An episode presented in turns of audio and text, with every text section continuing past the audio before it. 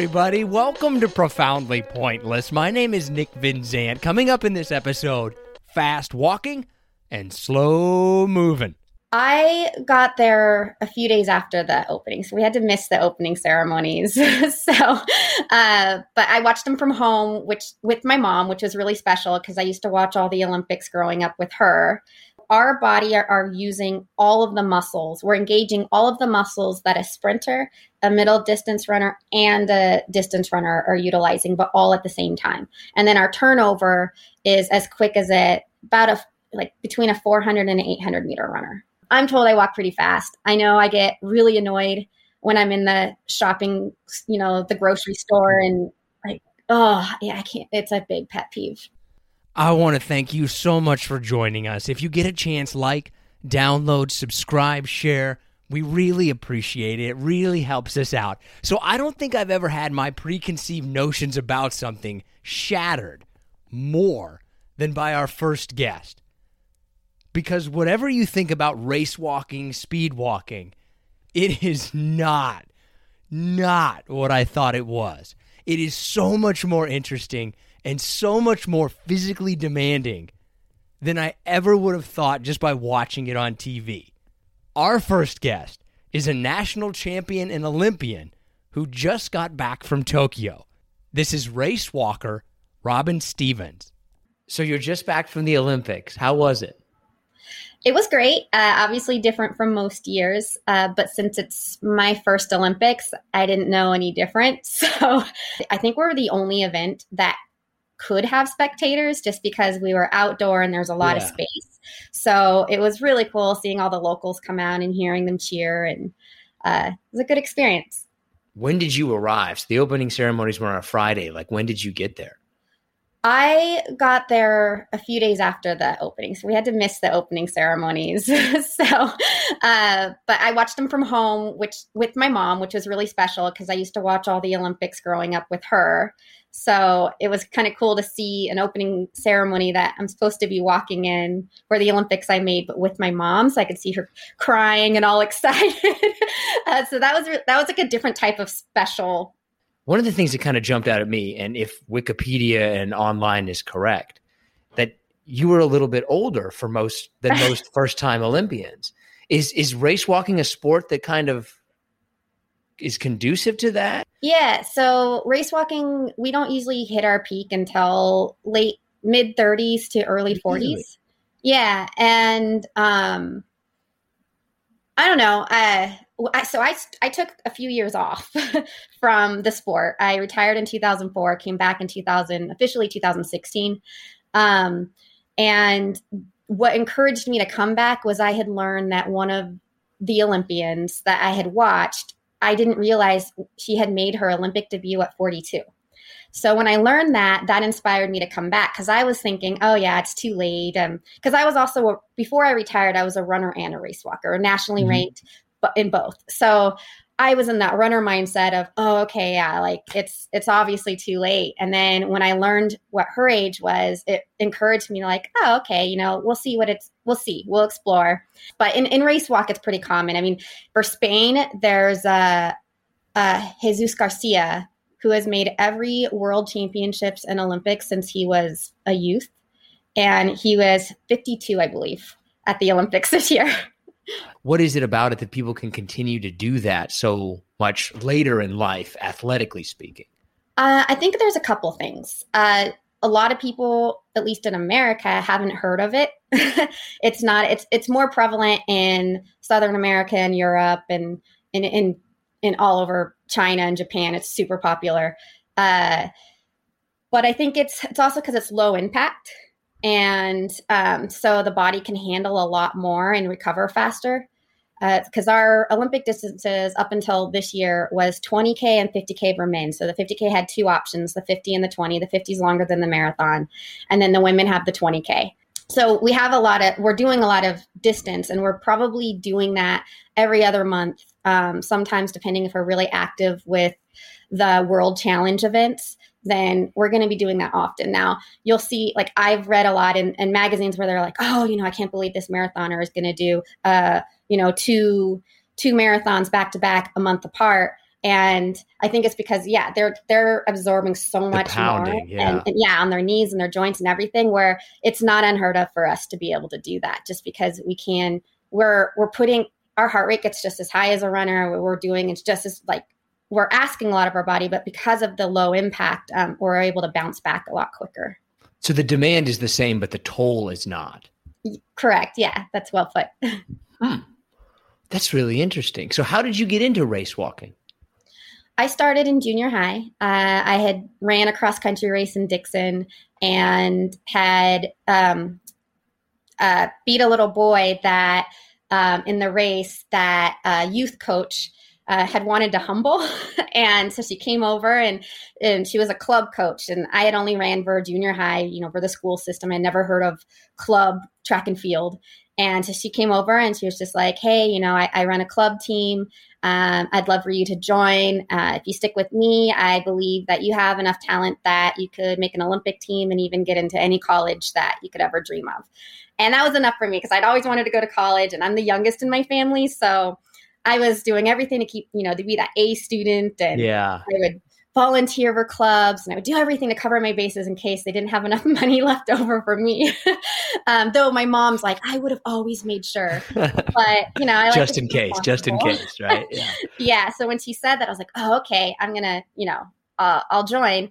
And since it's a club team, they, they participate all those events, you know, are going to have all of the events that are in the Olympics. So she would teach all of her athletes every single event that's in the Olympics. So all of us learn throwing, all of us learn race walk, all of us learn. You know, the only two that she couldn't teach us was hammer throw and pole vault because there was no access to the the items. Yeah. Oh, and uh, steeplechase because there was no steeples. But uh, we all learned race walk, and that's how I learned about it. And um, she would, I would do the the mile, the 800, the 4x4, and the race walk. But there was so much time between the 800 and the mile in the beginning of the race in of track meets because in youth track it could take yeah, it takes forever right? of all the heats.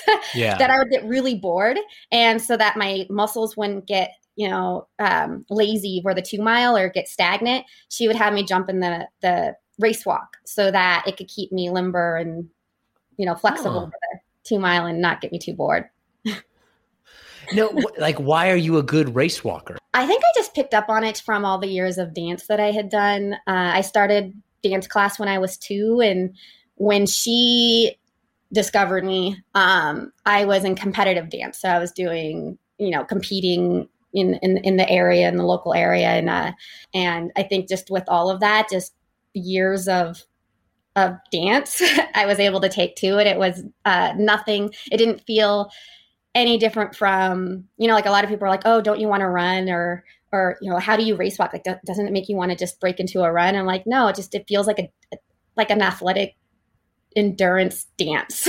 So it just feels it definitely i don't get it confused with running. It's it's one of those things that now that you mention it like there is some swiveling of the hips there right? Yeah yeah. So like a former coach of mine susan armenta she used to say merengue merengue if i didn't have enough hip flexibility yeah. to remind me just kind of relax into the, the hips.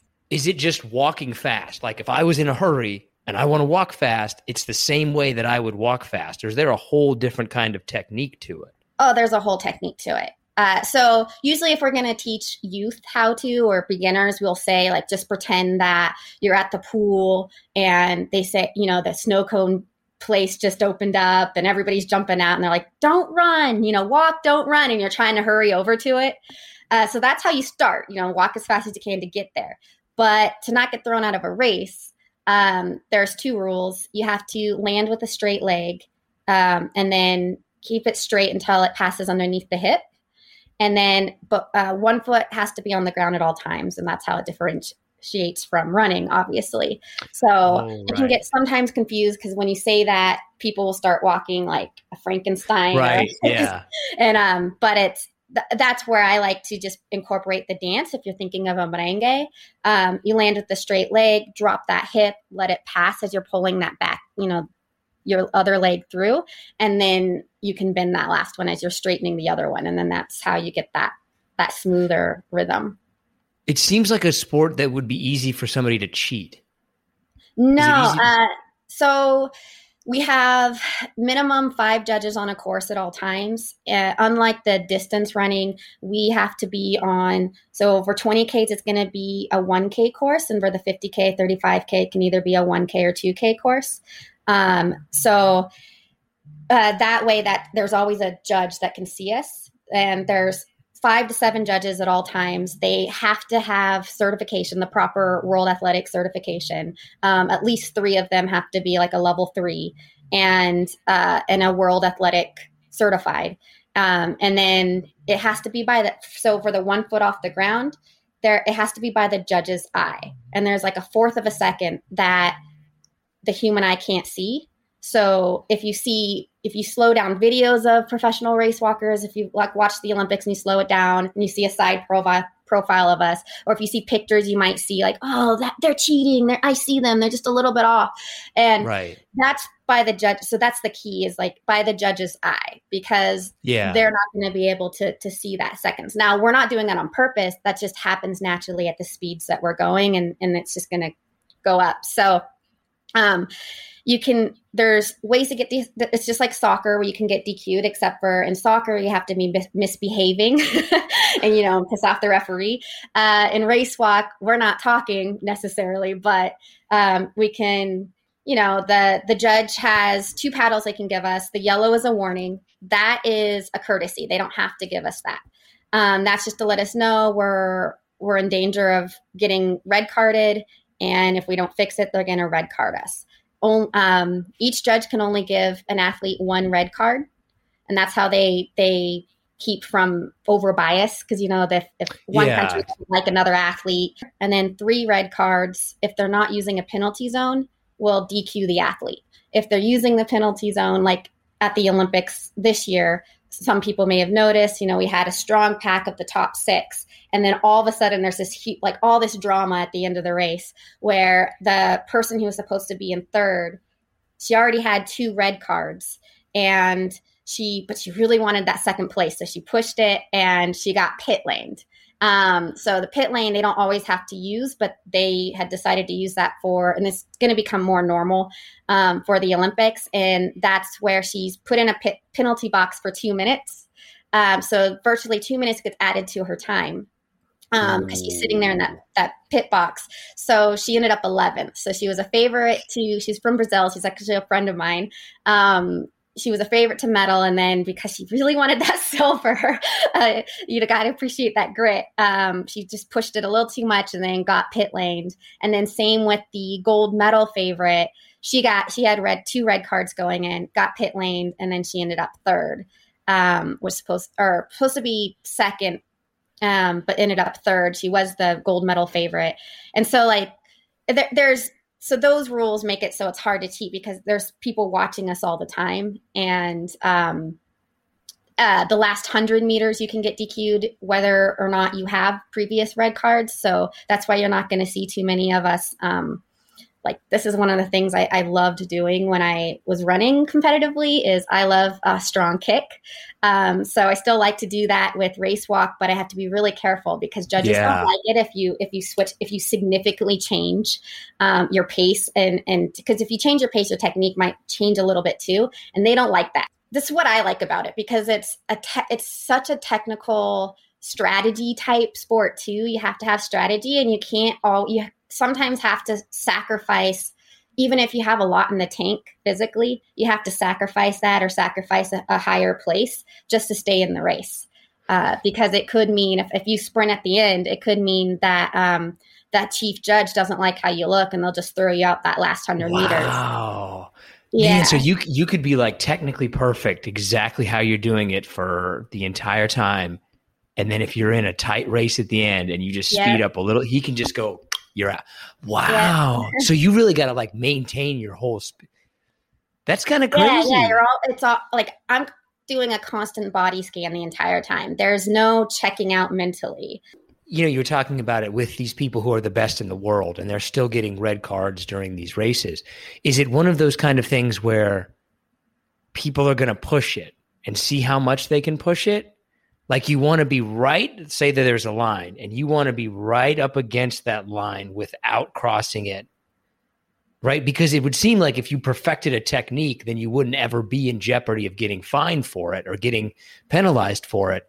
But then because people are getting penalized for it all the time, they must be like pushing right up against that all the time. Oh yeah. Is that how it works? Yeah, we're we're pushing and that's part of our training is just figuring out where we can um how much and what that feels like to push that line and know that we're we're technically sound. And and most of us at that level we're, we are technically sound but you know judges are human and and different judges have their preference on what they like and and what they consider good technique. There you know so you know we might be fine in one country but then another country's uh, judges like they interpret the rules a little bit differently it, it's really not that like if you're going those speeds you're you're probably going to get cards because you are going super fast. I mean we're going sub seven the women are going sub 715 per mile pace. The men are going sub seven minute pace you know about 650 um, so we're we are going fast. So um, one of the things that we'll push for is how you know it's almost like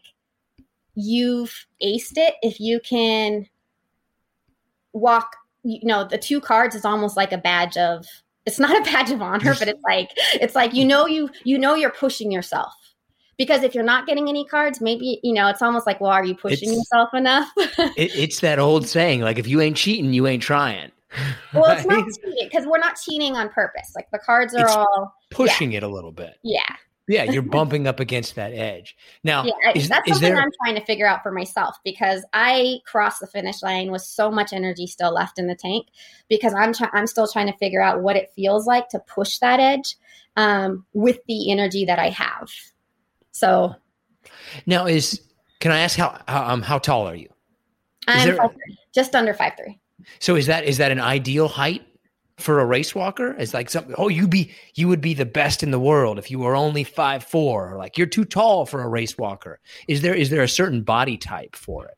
Uh, not really. I think the shorter tend to do better just because the taller athletes are to stick out more. So if they're particularly bouncy in their step, they're to stand out to the judge because they're towering over the shorter.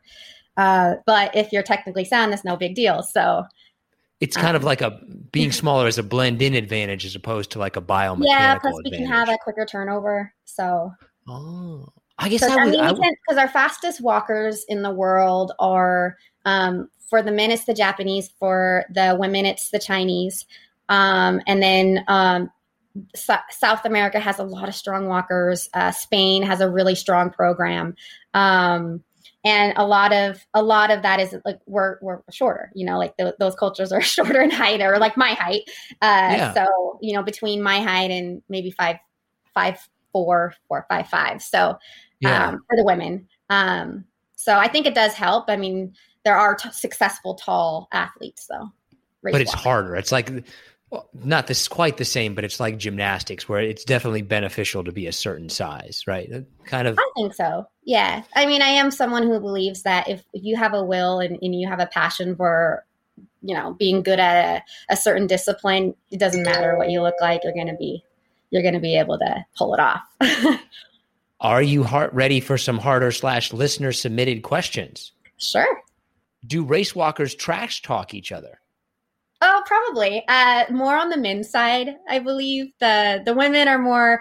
We just focus on what we need to do. So we're either going to be friends or we we're just in our own little. We just kind of keep to ourselves on race day. Uh, but the men definitely like to have like playful playful banter with each other and Um, can you spot a good walker out in public? Like, can you see somebody like rush, rushing to catch a bus and be like, "Ooh, they got good form"? Oh yeah, totally. Uh, I mean, that's how a lot of us race walkers who ended up in the sport got, you know, headhunted as you know a coach saw us or someone saw us and thought, oh, you would make a great race walker. Um, I see it all the time when when we're training out on you know on the trails and the bike trails. Uh, sometimes kids or other people will try to to try to mimic it or try to you know go along with us and there are times where i'm like wow actually that's really good You're doing pretty good there. yeah, like you're doing pretty well. Um, I had worked with some some other people who uh, were just wanting to to learn it, but uh, probably weren't wasn't like thinking that anything about it like seriously. And then i saw them like wow you know if you weren't so successful at what you're doing you know um, if you weren't such a successful actress you know you'd probably be a pretty good race walker but you're making way more money as an actress than what we make. So can, can you make a living straight off of race walking? You can a, a very humble living. Um very uh very humble. Uh, so like the average that we might make is at most, not average, the most that we might make is 25k. So it's really humble. You couldn't live in Silicon Valley on it. No. Um, but uh, it would be like really living like a conservative life. Like we make it like 25 to maybe 50k with the bonuses during olympic year. So like with the yeah. you know with that um, but it's all in t- it's not salary. We don't get salary. So it's all based on winning. What would be your top speed? Like you're going sprint all out. Like how fast can you how fast can you walk? Uh we don't normally race anything faster than a mile. And once we hit the elite level, it's not often we're going to be doing anything less than the 3K, um, like two miles. Uh, but there is like once a year, there's the Millrose Games where we'll do a mile. And so that's the only thing I can judge off of. yeah. um, the fastest that a male has gone is a 531, and the fastest a woman has gone is 618. That's like 10 or 11 miles an hour. And if I'm going trail walking or something like that, like I'm hauling ass at three miles an hour.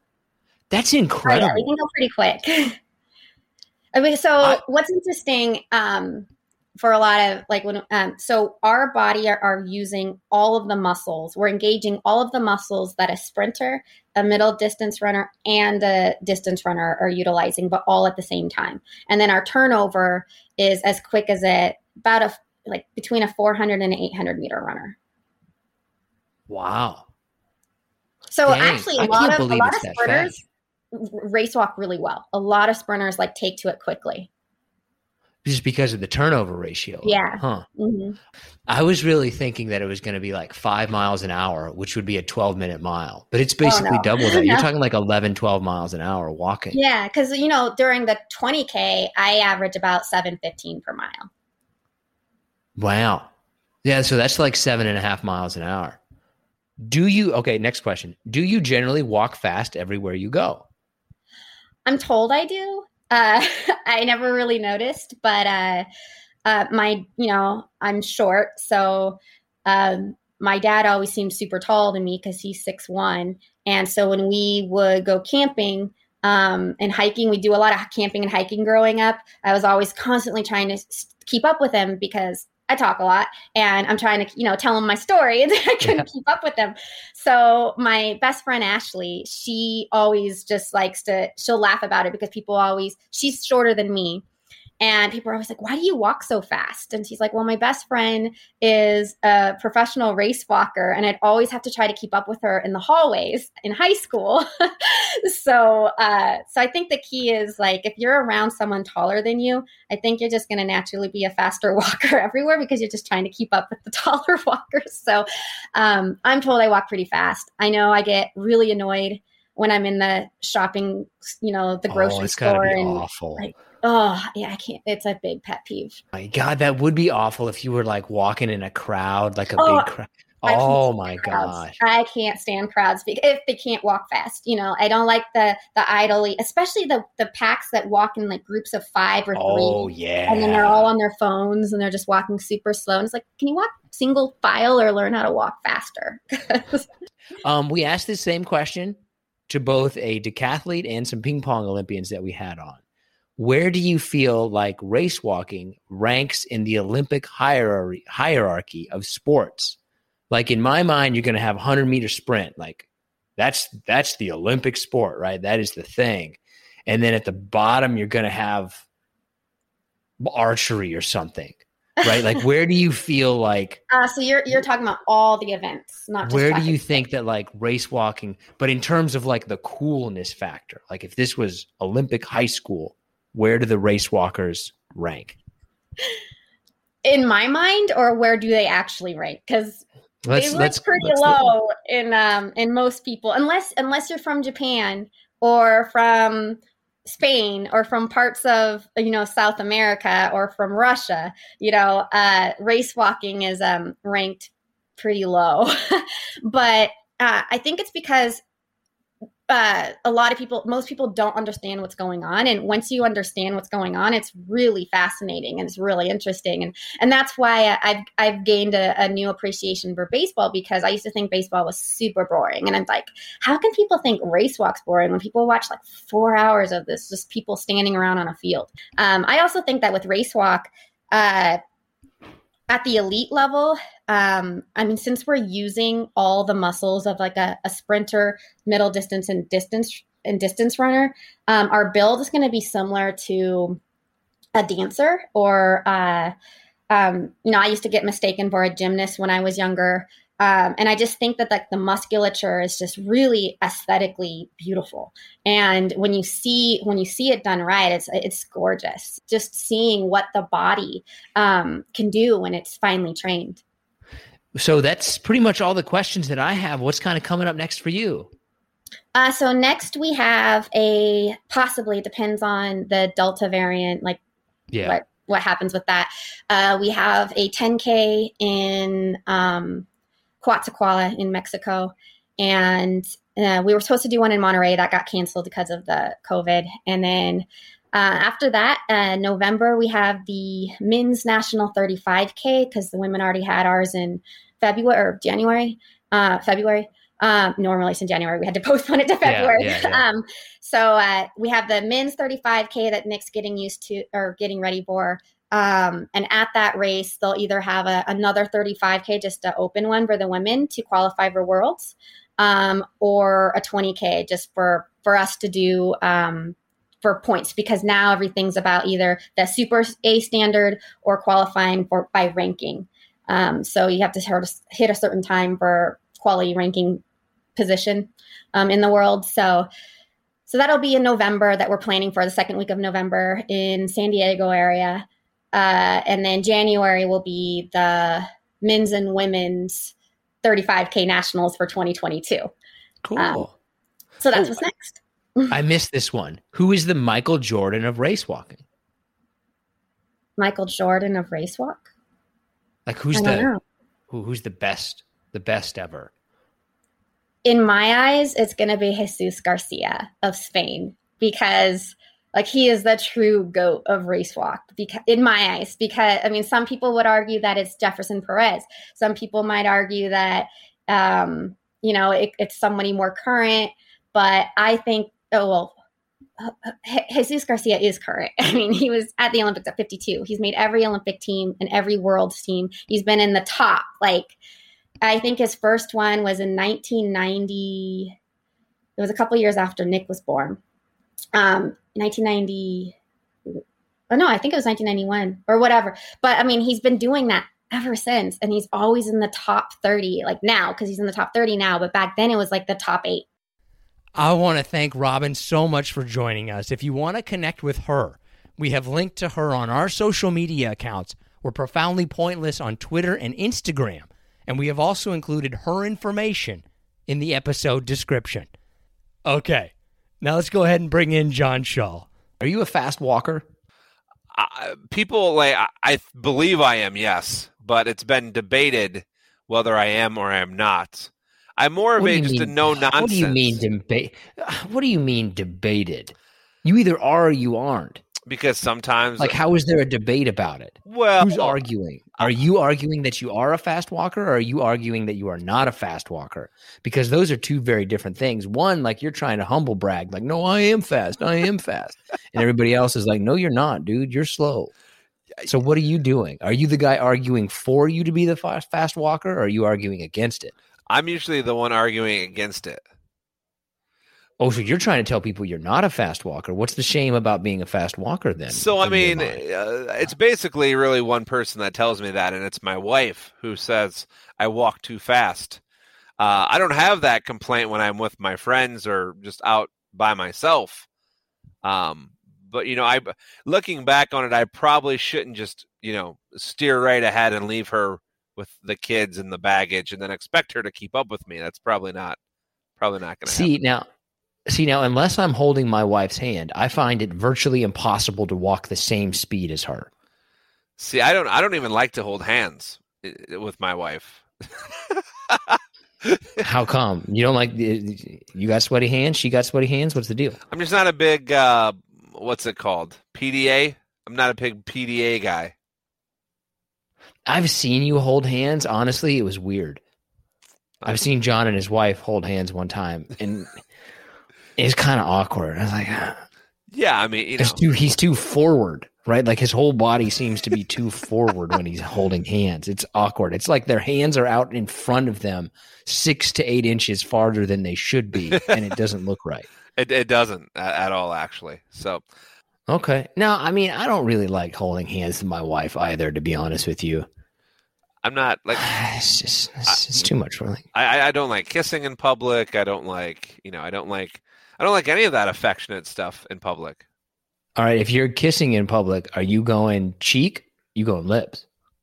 I mean, it depends. I mean, you know, if I'm gonna if I'm going in for it, I mean, I'm going all in. I'm not going for just some cheek bullshit. I'm going You going tongue in everything. You going tongue out like as you're going in, like ah. God, that's terrible just to think about. God, when's the last time you saw? Like, look, over once somebody passes the age of thirty, nobody wants to see you make out with somebody. nobody. Right. Um, Like, you don't want to see just two 45 year olds No. just necking. no, I don't. going hot and heavy. What's the point? I feel like once you've had sex more than 75 times, whether that's with different people or with the same person, what is the point of kissing someone at all? what is the point? Uh, I mean, I get what you're saying, but unfortunately, we're married, and you know, I feel like I feel like it's. I'm about to say something that I'm gonna regret. I feel like the affection thing is more of a woman uh, uh, basis. You know, they they throw it on us a lot more. I mean, we're dudes, right? I mean, just have sex. We don't need to kiss. We don't need to hug. We don't need to, you know. I need some hugging. Oh, I like a little hug. oh, well. Do you? Are you a hugger? I like a good hug. What's wrong with a good hug? No, I don't. I mean, I, I guess I just not a big fan of people touching me. So, I would actually say I'm not a big fan of people touching me either. I mean, I've never had a massage because I just don't want, just don't want them touching me. And I've always had this fear that I could even call ahead and book like you know a woman, right? And I'm still gonna get like me, like, hey, John, how are you? Come here, I'm gonna give you a massage, and that's fine if that's what you're into, but that's not what I would want. So, wait, are you not getting the massage because you're afraid of a man touching you, or you're afraid of anybody touching you? I, I it's it's more. I'm I'm just not. A, it's I'm not. I'm not afraid. I just. I, I I would not prefer a man getting me to the ultimate relaxation point. Are you what kind of massage are you talking about? You're talking about legal massage? Are you talking about you're paying twenty five dollars and going into the old rub and tug? No, one hundred percent legal. One hundred percent legal. Okay. no just- rub and tug. How awkward would that be if you went to a what you knew was a rub and tug and this you got to sign the guy and you're like, I mean, listen. Okay, I'm that's- I'm not trying to offend if that anyone out there listening. If that's your deal, awesome. But I- for me, I would be mortified. I would wonder for people who have been to a rub and tug, is it simply the act of the rub and tug, or is it are they want the person? I mean, obviously, it would be helpful if the person is your type and more attractive, but is that really what you're looking for? Or are you just looking for anybody who's going to do it? Do, do you think they have rub and tug specialists like, oh, Bobby in room three, he's going to need the iron hands? No, I'm sure that there's. I'm sure that there's. You look. It's just like anything else. Once you get into it, there's levels to it, and there's probably somebody I can ask. I know a guy who's been arrested at a rub and tug multiple, multiple times. And Ironically, now he's on a list forever. It's fine. Mm. he is. He is actually on the list, I believe. Yeah. Okay. All right. Well. All let's, do- let's do your thing. All right. Well, uh, let's get some shout outs here. I'm going to start. I, I'm, I'm going to proclaim this right now that Hans might be one of the coolest names that I, that I can think of. Like I, I Yeah. What a badass name, Hans. I've never actually met somebody. I'm partial to the name Rust. Like Rust is like, all right, that's probably going to be a cool guy. Like he's not going to be a douchebag in either way, like a salesperson douchebag or like a I live in the woods all day douchebag. But a Rust is probably going to be like, all right, that's probably going to be a sweet dude. Well, I I say that because Hans de Decker, Marty, Marty is also always going to be a pretty cool guy. Yeah, one of one of my good friends is Marty. He's a cool guy. Yeah, Marty's always pretty reliable. You know who aren't cool? Nick and Johns. Yeah, not really. Nick's a little bit douchey, I would say. we err on the side. We're I don't think that we're treading I don't think that we're in the deep end yet, but we're certainly tre- we're on the line where it starts to go downhill. Like we've got to watch it. Also, your hair is looking great. Just FYI. I don't know what you look like a fucking porcupine. Whatever. I don't even I don't even care anymore. Neither do you, obviously. Listen, it's my birthday Friday. I'm getting my hair cut on Thursday. Leave me alone. Um all right, so we'll start with Hans de Decker. Appreciate you. Uh, Braden Harbin, Matt Weaver, Pedro Salazar, uh, Sonny Paul, Heather Franco, Vicky Sananawane, Robin Pittman, TJ Spears, and we'll end on. Uh, I didn't realize this till I just read it for the second time, but uh, Bend Over. I'm guessing. How do you spell it? It's Bend Over, but I'm guessing Bend Over is actually Bend Over. How does how does how does that allowed actually at this point? You would think that some social media company has figured that out. They're like, hey, we shouldn't have we shouldn't have that name. Like that shouldn't you know, like vanity license plates. Like they've probably seen just about everything you can try to get away with. Yeah, I would think so. But I mean, it's not bad. I mean, maybe that's the per. I thought it was the person's name, Bend Over. I once had a buddy who tried to get a vanity license plate that wanted to be. He was like, I, I I'm I'm always riding people's ass when I'm driving, so he wanted to be ass rider, and he never could understand why he was rejected. He was like, Why would they reject ass rider? Well, Well, he's not in prison now, is he? He's not the rub and No. tug guy, is he? no, he is the rub and tug guy. Ironically, oh. yes, Well, he sounds like he has a lot going for him. Anyways, he's got a lot going on. He's got a bright future. That one. I got a couple of stumpers for you today. Okay. Would you rather have two permanent lazy eyes or always get nosebleeds during the most inopportune times? Oh, nosebleeds. No, like, look, anybody who has a lazy eye, no, like that's just something that you immediately notice, right? Like, oh, Yeah, you always immediately notice that. a hundred percent. Nosebleed's not a big deal. Like, wait a minute, I always get a nosebleed. Yeah, I'm. I'm right. I actually, I, I used to get those all the time because I have a, I've never had one. I have a, I've uh, never had a nosebleed. I have a, a blood disorder that actually cause causes me to to bleed, not like a normal person. Uh, so I used to get bloody. No- I probably got bloody noses. Gravy? Are you bleeding gravy? no oil, oil and vinegar, maybe some gravy. No, Mayonnaise? my hair looks like it's bleeding gravy, but uh, yeah, What do you mean you have a blood disorder? I do. It's called von Willebrand's. It's uh, it's a, a lesser Made version of hemophilia. So you're afraid of cats? I don't know what that means, but no, I don't know. no. Wait a minute. What's a hemophilia? You'll bleed to death? hemophilia is just about the worst kind of blood disorder you can have in terms of if there's someone who who has an extreme version of it if they say they're weed whacking and they cut their leg like you always do they could bleed out and bleed to death if it's in the right Wow. spot so I mean, you really have to like just be padded, go about your whole life. That's crazy. So wait, will you bleed out or you just bleed a lot? i'll just bleed a lot i you know like i said von Willebrand's is like the stepchild to hemophilia so God, you can't even get the good one, can you? Can't do any, can't do anything right. But it makes sense like back when i was uh, you know playing high school football and my nose would bleed all the time and the coach would just say hey we're going to get you some tampons and stick them up there and next thing i know you know i have a clot after an hour but man you're not supposed to clot it's not supposed to take an hour but No, Anyways. huh? Also, probably not the best medical advice to put tampons up your nose for a nosebleed while playing football. That's not going to get you laughed at, and but also not going to get you respected by your teammates. Well, you know, well, whatever. Uh, all right. The second question: uh, Would you rather age just from the neck up, or only from the neck down? Oh God. Oh man.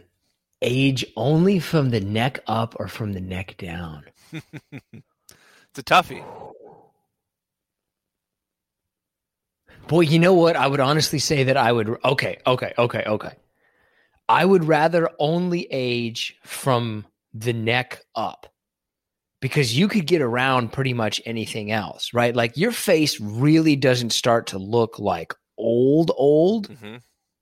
until you're in your 70s.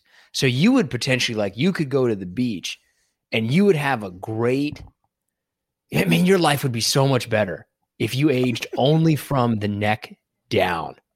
Because think about it from just a physical perspective, that would be way better. You might like think, and also think about how old, how much weirder it would be. Is let's say like you get somebody in, in, in the throes of passion, right? And you're taking the and the shirt's coming off, and they're like, "Holy crap!" You look incredible. And think of how weirded out they would be if you aged only from the neck up and somebody saw a, or wait, if you aged only, yeah. And think about how weirded out somebody would be if they saw a 25 year old face and a 70 year old body. Yeah, that'd be. I mean, I, I, I agree with you. I I think having, you know, aging from the the neck up would be the way to go. Plus, I mean, if you could keep, you know, as a man, if you oh, could, oh yeah, if you could keep certain areas looking youthful. yeah, the thighs. The, exactly. Nobody, like, okay, nobody has ever like looked at a man's penis. Like looked at it. Not really. I doubt women really look. Women probably take like a quick glance, like, okay, there it is. but I wouldn't think that women are really like inspecting that thing. Because if they're inspecting that thing, that's a weird thing to be like really giving it the once over. Unless she thinks that unless she thinks you're cheating on her and she wants to like check your dick. That's that's not a kind of thing that you want. That's like that's like really looking into like the back of a kitchen. You don't want to know. I mean, you don't, you don't want to know. I would argue that both uh, female and male genitalia are not. If you really look at them, they're they're not like very desirable to look at. No, they both kind of look like alien. They look like alien creatures that like somebody took like somebody took this off an alien and just put it on a human body. Yeah, like that's the best we can do. That's yeah, that's it, and that's yeah. Hmm. But that shows you how much that that shows you how much it doesn't matter what it looks like. Like we're still going to do it. Doesn't matter what it looks like. I mean, still going to want that thing no matter what sexual orientation you are. Isn't that why we're here? We're here to, oh. you know, for procreate, ple- pleasure and procreate and get drunk and regret things. All right. Um, right. Just like your parents do. Well, I'm sure they, sure they slid do. that one in there. hey, man, new episode, new month. What's the candle of the month? All right. So this is actually probably the most boring month for candles because, you know. Is it? Yeah, because you would think September is going to be all fally oh, yeah. and yeah, and uh, so I'm gonna give I'm gonna give a shout out to a candle that I got. I haven't I haven't tried it yet, but um, pumpkin spice pumpkin spice candle. Don't come with that boring stuff with the candle of the month. You're going to recommend pan- what what vanilla ice cream next time? Hold Have on. you tried this? Hold, hold, for somebody who's not a candle connoisseur like you are. Right, because I want some inside info. I want some expert if, uh, expert recommendations. Not, hey, have you tried chocolate? It's tough because the flowers they're they're not necessarily blooming right now. So uh, I mean, that's not that's not exactly what you want to go with. But it's not fall yet in most parts of the country. So you know, hmm. I'm okay with a gimmick camel ca- candle this month. One of the things I wanted to bring bring up to you was about uh, the the Paul brother that was he was boxing last night, and his trunks actually had an LED. Uh, they were LED, and they would flash things as he was boxing. Now, I think that's a complete douche move. And that's me not being biased because I really don't care about the Paul brothers one way or the other. But uh, is that a ballsy move if you're in the ring boxing, or is that just it doesn't matter? I don't think it matters at all. I don't think that anybody is looking at any of these kind of sports spectacle events for the pure science of boxing. People want to see Logan Paul or whatever the other guy's name is get punched in the face. That's the only reason that people are looking for this. Nobody cares if he can box or not in any way. I don't care if he starts throwing kicks. I don't care what happens. Why even box? Why not just let him out there and just go at it and see who wins? I, I, I guess my other question is with this is so then it doesn't matter, right? I mean, it, it it's not, not real all. boxing to you. Not in, not in any way, shape, or form. Okay, yeah. I mean, I, I care less. Okay, I mean, I, I'm I'm kind of there with you, but I'm I I can't really speak for anyone in the boxing community because, I mean, is Floyd Mayweather still around? I have no idea. The other the other question that I would ask is, do you think that these fights are all rigged? Because I think that they are. Yeah, I, I would make I would make a point uh, that they're probably rigged, and I think it all started. Well, I think they've been rigged, but I think it became mainstream when Conor McGregor fought Floyd Mayweather, and uh, you know they went whatever. See, that one, I don't think that that one was probably rigged because I think that you had two people, and even though Conor McGregor was not a professional boxer, like he obviously had some skill in that regard, right? From an athletic standpoint, he had good reflexes and probably had fast hands. Like you're comparing two people who are elite athletes at their level, but now. I mean, maybe this guy wrestled in the past, one of these Paul brothers or whatever, but what are the chances that they are legitimately elite level athletes that even have a chance of competing in that way because we use him a lot. But let's say you take LeBron James out of the NBA and you're like, hey, let's have him box somebody. Mm-hmm. I bet he'd kick the shit out of people because he's just more athletic. Like that's why he's fighting against other people who are extremely athletic, not just know what they're doing, but extremely athletic. And I just don't see how that's not rigged. How this guy, like, look, if I wanted to, I'm beat the crap out of this guy anytime. Well, that's that's uh, he was he was boxing a, a former welterweight champion last night, and you know it, it went the distance, and it's just like I mean, come on, man. I mean, I don't know. It's getting a little ridiculous. Like, what are the chances that he is actually? I'm a big believer. The simplest answer is always the, the right answer. Either the fights are rigged and they're purposely kind of going on like this, or he's legitimately just also happens to be an elite level boxer but but no way in any form is there any validity to to what he's what he's doing. I mean, put him in there with one of the top fighters, and you know, you would think he would get knocked out, but not if someone's coming to him and saying you're going to make money. I mean, I don't know. Money's real though. It's uh, it is real, and I don't know if you've seen, but those guys' uh, quality of life sure does go down after they're done boxing. Yeah, it does. it doesn't seem to work out. You better get paid a lot. Which that's, is per- that's that's one of the that's an excellent example of a sport that like oh, what if you were really good at it but you don't really want to be like ooh yeah I'm really good at this but I'm gonna try to get out of this as quickly as I possibly can. Which that leads into my second topic, which is there oh. was a there was a mom who fought off a cougar who was coming after her five year old has said. But I, I want to know at what point would you, as that parent, just say, fuck this, I'm trying to get out of here or like it's just over? Like what is the animal that you would see and just go, you know what? We're just going to turn around and hope this thing doesn't kill us. Like, is it a bear? I mean, is it? Would it be a cougar? What like, do you mean? Like, like turn around? Like I'm just going to leave my child there to die? No, no. Like, like you're just like, well, we're in its path. We might as well just brace for the worst. Because like, well, a, any animal, I feel that way about a porcupine coming down the road. Oh, I mean, I, I, guess I kind of don't understand your question. Like, am I like gonna give up? Like, there's no chance, and we should just lay here and like, die? Like, like, like, let, like, let me put it this way: like, a cougar, I feel sure I'm, I'm gonna try to punch that thing in the face. Uh, a, a grizzly bear, I see that thing coming at me. I don't know what I'm gonna do. I'm not gonna outrun it. I'm just gonna try to, I guess, stand there. Maybe. Hopefully, it goes around me. I guess if I was to answer this in the terms of like what animal am I pretty sure I'm not going to survive once it gets past, I'm going to say anything over a 60 pound dog. Okay. A 60 pound dog, if it wants to, is going to fuck you up. unless you kind of have a plan and get lucky. Otherwise, that animal is taking you apart. I mean, you said earlier that a porcupine would, would fuck you up. Oh yeah, any animal. You're gonna tell me you don't see a one pound bird flying at you, you don't get a little scared? Any animal. Any animal, I'm gonna be have the exact the same reaction. I have the same reaction to a 10 pound house cat as I do to an elephant. Like, all right, let's just try to survive this. Because that thing is faster than you and is meaner than you, and all of those you just better hope that you can outsmart it. See, I don't, I don't necessarily agree with you on that, but I get what you're saying. I mean, I, I feel like if I'm going up against a one pound bird, I'm gonna win. Oh, what if it gets you in the eyes, dude?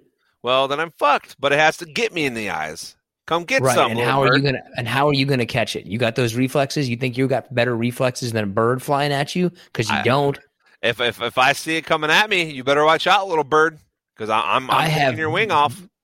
i have been in a situation in which a, i was walking past a bird's nest and the mother bird had baby birds and the bird kept dive bombing me and i was trying to walk away and i had a golf club because i was on a golf course and i tried to hit that bird with the golf club and got absolutely nowhere fucking close to it Yeah, that would that would be pretty brutal.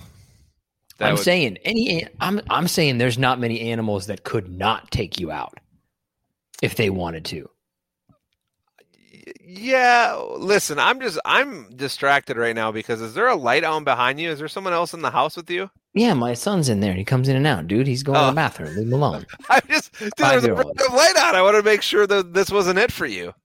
Yeah, any kind of animal, really, any kind of wild animal. I'm pretty sure, like, I'm assuming that I'm going to lose that fight with any kind of wild animal. Okay, I mean, I, I guess I have a little more confidence that I, I would be able to at least stand up to some things. I mean, This is also the person, let's bring this back up, that John Shaw thinks he can outrun a buffalo, which a buffalo runs at 40 miles an hour, and he obviously cannot. well, but uh, the parameters were starting dead stop and a 40 yard dash. I'm pretty sure I would No. stand a chance. Not a chance at all. No chance whatsoever. Well, listen, if we ever get to that point to where we can get a buffalo, that's the first thing we're gonna do. Right, and it's going to destroy you. it's going to destroy you. There's No. no, chance. No, I- no chance you can No. outrun a buffalo. no, None. no. Okay, are you are you ready for our top five? Speaking of things that go fast, yes, let's do it. okay, so our top five is top five methods of transportation. What's your number five? Uh, so I went with a bike Okay, because to me it's it's great for getting around locally, but in terms of its you know of its actual worth, you know, i- i it's it's it's not up there for me in terms of getting somewhere quick or or or you know then you got to pedal. I mean, it's it's just uh, too much exertion.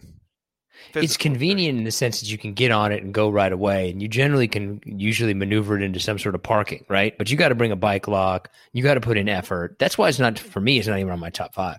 I wouldn't even put it in my top ten, honestly. Remember that time you you we were we were like riding the bikes a couple miles away to a bar and you gave me one with a flat tire and then you laughed at me the entire time? Well, it was downhill number one, so you should have been able to just coast the whole way. I feel like it First off, I think it's very hard to ride a bike with a flat tire no matter what Flat-ish. It was flat-ish at Yeah, best. well, I was fattish on a flattish bike and it didn't work out so well. Yeah, you were definitely scraping the rims on that one. uh, my number five is a monorail. Okay, uh, I don't have it on there, but I have, I have something like it, but I don't have a monorail. Monorail is pretty fantastic, man. You just get in, you go. You don't have to worry about timing that much, right? It's all, what like what's gonna what's gonna interrupt the monorail schedule? Twelve fifteen is twelve fifteen, man. You don't have to wait on traffic. Yeah, my my number three is, is something like it. So we'll I will reserve judgment and comment until then. Okay, Uh, my number four? is walking. I have walking much higher. I don't Okay. know. I mean, actually, I can understand why you would have walking a little bit lower than that. No, I just I mean, if you think about how much you actually walk uh, versus how much time you spend in a car, it's it, it's pretty comparable for most people. Yeah, I would agree with that. The only reason that I'm snobbish about walking is I live in an area of a city that is in and of itself much more walkable. I rarely drive my car. Because you live in Seattle, man. Tell you what. I live in Seattle. Seattle, for people who haven't been to it, is kind of like a dense urban city. Mhm. You can you can literally kind of have everything that you're going to need around you within a five minute walk. So people don't. a lot of people. It's it's one of those cities where you can legitimately not have a car and not be pretentious about it and get away with it. You can be in Seattle and hear someone say, "I don't have a car," and not go, "Oh, it's one of those people." Yeah, Right. I- It's- yeah. It's not like living in Columbus, Ohio. Like I don't have a car. I use like, oh God, you're one of those people. exactly. Um, speaking, that's kind of segues. My number four is actually, and I would, I would laugh someone out of the room if they said this in any other city besides some cities. But I would say a public transportation, a bus, a public bus. I mean, I, uh, having grown up in, in an urban city, buses are everywhere. They're very important, and uh, yeah, I, I, I dig that. It's not. I didn't put bus on mine, but for sure, honorable mention for me. It, def- it definitely depends on where you live. In some cities, taking a bus could be like, oh, okay, that's pretty reliable. And in some cities, like, oh, what? My uh, my number three, and uh, I'm probably going to regret this, but I have a bullet train. When have you ever been on a bullet train? I haven't, but I feel like it, it meets all my criteria for for being, you know, in in, in the top five. It's fast. Yeah, it's Um, gonna be pretty good. I mean, it, it's fast. It, it doesn't seem like you never hear about any accidents or anything. It seems pretty safe. Honestly, dude, now that I'm really thinking about it, I think you've made a mistake. I think that should be number one. If you Well- think about it, right? Like reliable, fast, easy, bullet train could be the best form of transportation. I think my number one is. I think my number one is should be the the universal number one, but we'll see. What's your number three? Motorcycle. Okay, yeah, I don't, I don't, I don't have any any thing like not even on my honorable mention. I think those things are are death traps, and be pissed off at me, everybody. It's all right. Well, so I own a motorcycle, and I would number one agree with John. They are kind of death traps. Like, right, you have to be really careful. But your ability to kind of just be free on a motorcycle, like it's a very relaxing experience if you can do it in the right place and not have to worry about getting killed. It's it's relaxing enough that the downsides of instant death aren't enough to keep me from putting it at number three on my top five list. The black bat, baby, The Black Bat meme still running. 2006, still, Still. going strong. still running. Uh, my number two, it's the boring one, but you have to put it on here, and it's it's just the car. I don't have the car on my top five at all. Okay, I mean, I feel like you have like that's it's the all star man. That's you know that's that's probably the greatest you know innovation in a long time. Yeah, it definitely transformed society. I wouldn't. I just don't particularly like driving in a car. I don't like any trip between one and twenty-five minutes. That's so random, but okay. Well, once you get going, man, right? Like I don't mind a long drive, but twenty minutes here, twenty minutes there, that shit just eats at you. Yeah, I mean, listen, that's a commute for most of us. There Yeah, and back. true. I hate the commutes. Uh, my number two is walking. Okay, I'm one. I, I'm. I'm I'm really uh, I'm really interested to hear what your number one is because my number one is flying. Oh. On like Oh man, I don't even have that in honorable mention. To me, that's a terrible experience. Oh man, see, I, I mean, I, I haven't taken a, a terrible amount of flights in my life. I mean, probably fifty or less, I would think, without counting. But I, I can't remember of other than it being delayed, in which I've gotten deals on things, so it kind of turned out in the better for me. Like I love flying. I, th- I think you know, I think it's it's great. It's fast. Uh, yeah. I mean, I I think the airplane is is a fantastic invention. I like the idea. I would love flying if I could ever like have a private plane, which would be amazing. But come like flying with people at an airport, I hate everything about that. I hate getting to the airport. I hate getting through security. I hate getting on the airplane. I hate being on the airplane. I hate waiting to get off the airplane. I hate waiting for baggage claim. I hate getting out of the airport. I hate everything about it. But I mean, but all- because because because every single one of those experiences is worse than it has to be. That's why I hate it. Well, I mean, I, I, I- don't disagree with you, but there aren't very many methods of transportation where you can fly from I don't, I mean, wherever Miami to to New York City and be there in two hours. Boats aren't doing that. Cars aren't doing that. We don't have bullet trains in this country, so we can't really say that. Yeah, we got to get a bullet train going, man. That'd be fantastic. That's the We only do. thing, the only redeeming quality to me about flying is the fact that you can get there quickly. Otherwise, otherwise it would be last in my mind. If you traveled flying okay. as the same speed as you did in a car, it would be last of all the modes. I would rather fucking rollerblade. That's how I feel. Wow, about you are you. Well, what's your number one then? I'm really interested. a ferry. Yeah, that's the appropriate reaction until you think about this. A ferry, Hmm. right? You drive Yeah, your please- car on the please sell it. ferry. All right, here, here. Let me go ahead and sell it to you. So imagine that you're trying to travel with children, two and a five year old. They're rambunctious. They're shitbags, as all two and five year old children are.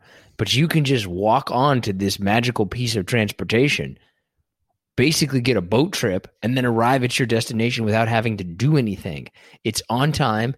There is a cafeteria there. They've got Wi Fi and internet that is there. You can sit down, you can walk around. I saw the whale one time. You get to see the water, you can see the scenery. It's fantastic. It's the vacation of travel. I mean, I, I, I- don't want any boats. I, I, I'm not a big boater, not a big boating fan. So I'm. But uh, this also this boat is so big, like nothing's really going to happen to this thing. I mean, like a cruise ship, but to me, a cruise ship isn't like a method of transportation that I'm using just to use. So The ferry boat is the vacation of transportation, of necessary transportation. What's in your What's in your uh, honorable mention?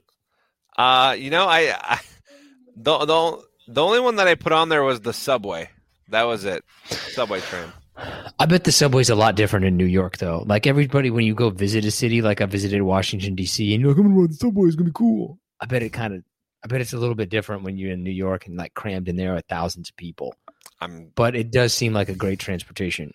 That's your only one in your honorable mention. I mean, that, I mean that's pretty much it. I mean, I once again, I, I was trying to be practical. You know, like I, I could have put skateboarding or something like that, but I that's not practical to me. I mean, it is faster than walking. The other thing I have is an electric scooter. Yeah, I'm not. Me on electric scooter doesn't look natural, so I stay away.